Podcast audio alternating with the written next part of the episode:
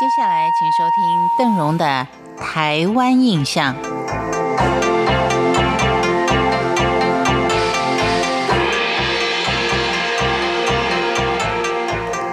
在今天的节目当中，邓荣为您介绍的是台中除了日月潭值得您一游之外，其实日月潭周边有许多很美的地方，也值得划进您的旅游地图里。今天为您介绍的就是南投的鱼池乡。鱼池乡它的旧名叫做五城堡，后来因为鱼池、东池两村间有七个天然池，并且还有日月潭这一大片水域，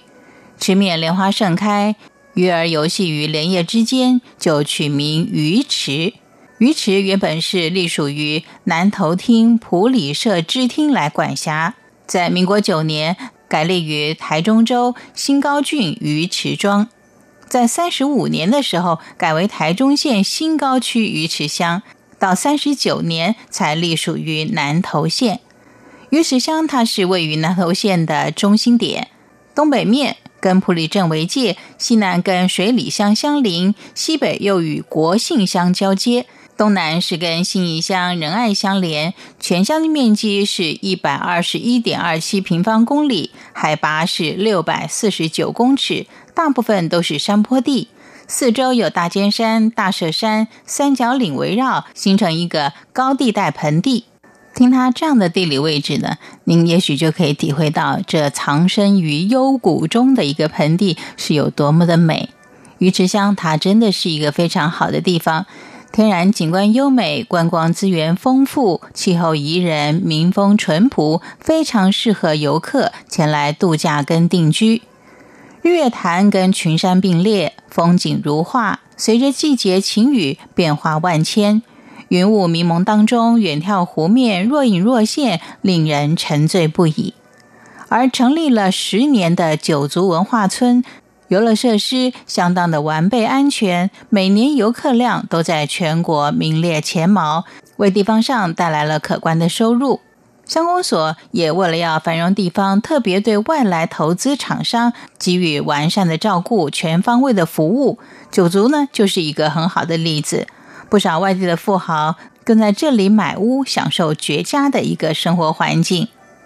鱼池乡它位处海拔六七百公尺，气候相当的宜人，非常适合发展精致农业，像是国兰、虎头兰、刺五加、灵芝、金线莲跟香菇等等，这些都让农民的生活大大的改善，可以说是藏富于民。另外，鱼池民风淳朴，民众刻苦耐劳，很难得的一个没有派系纠葛、党派对立的地方，民政单位都是一团和气。这是令台湾人相当骄傲跟自豪的一个好地方。到了鱼池，别光顾着看风景，因为它有很多都能够拿到头等奖的农特产品，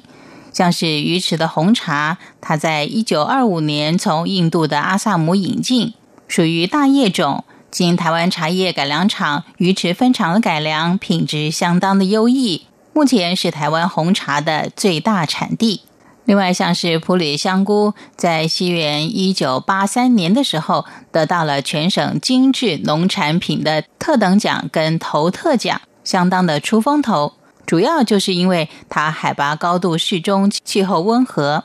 目前香菇栽种的面积大概有八十多公顷，主要集中在大林区，每年的栽培量有四千万包，栽种人数是一百七十多人，产量也是全台之冠。喜欢吃茭白笋的朋友，也许您觉得三只啊有美人腿之称的茭白笋已经很棒了。但是到了南头的鱼池，不妨也试试它的茭白笋。它是属于早熟种深水笋，笋白而且肉质相当的细腻，产量占了台北农产运销公司的六成五以上，产量跟价格都占领导地位。主要原因也是因为它分级包装工作做得相当的踏实。因为时间的关系，南投的鱼池乡，我们今天就聊到这里。感谢您的收听，我是邓荣，台湾印象，我们下回见。